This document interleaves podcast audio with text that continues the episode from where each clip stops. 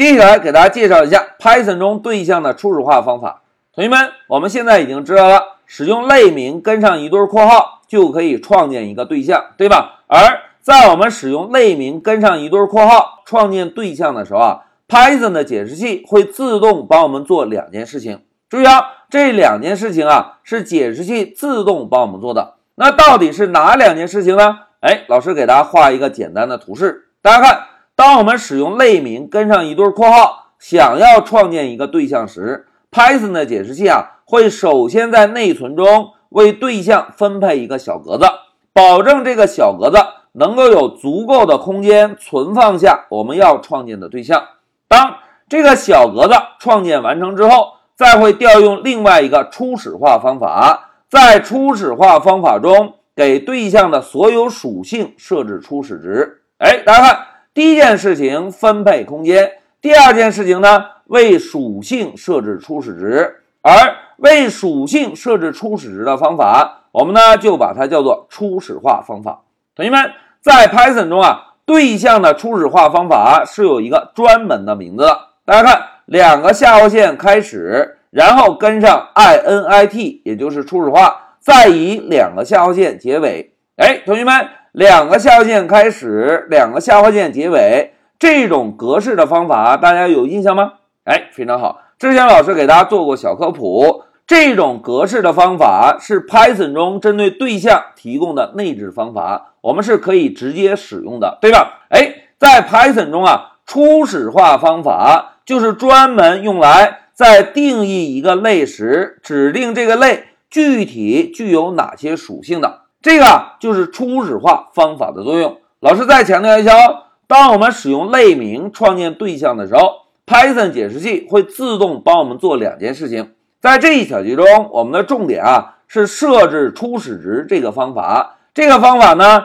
是两个下划线开始，然后跟上 init。再以两个下划线结束。初始化方法在 Python 中的作用，就是定义一个类的时候，来指定这个类中到底包含有哪些个属性。哎，同学们，我们啊先回到 Pycharm 来验证一下，在使用类名创建对象时，会自动调用 init 这个初始化方法。来，让我们回到 Pycharm，老师啊，先使用 class 关键字来定义一个猫类。当类名准备完成。如果我们想要使用隐匿的方法，同样还是使用 define 关键字，然后跟上两个下划线。哎，同学们看，随着老师的输入，Pycharm 是不是会自动给我们提供一个隐匿的方法的智能提示，对吧？同时，这个方法的第一个参数是什么？哎，同样是 self，对吧？现在老师就回车选中这个方法。然后呢，使用 print 函数做个输出。老师写一下，这是一个初始化方法。好，初始化方法准备完成。我们呢就在代码的下方啊，来创建一个猫对象。老师首先给变量起个名字，叫汤姆。然后呢，使用类名跟上一对括号，创建一个猫对象。哎，代码写完，我们就运行一下程序，走。哎，大家看。控制台输出了，这是一个初始化方法。但是同学们看一下，在这一小节我们编写的代码中有主动调用 init 方法吗？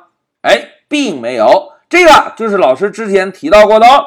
当使用类名加括号的时候，会自动帮我们调用这个初始化方法，对吧？老师呢写一下，使用类名。加上括号，创建对象的时候会自动调用初始化方法。在 Python 中，初始化方法的格式非常的固定，两个下线开始，加上 init，再加上两个下划线结束。同时以逆的方法的第一个参数是什么？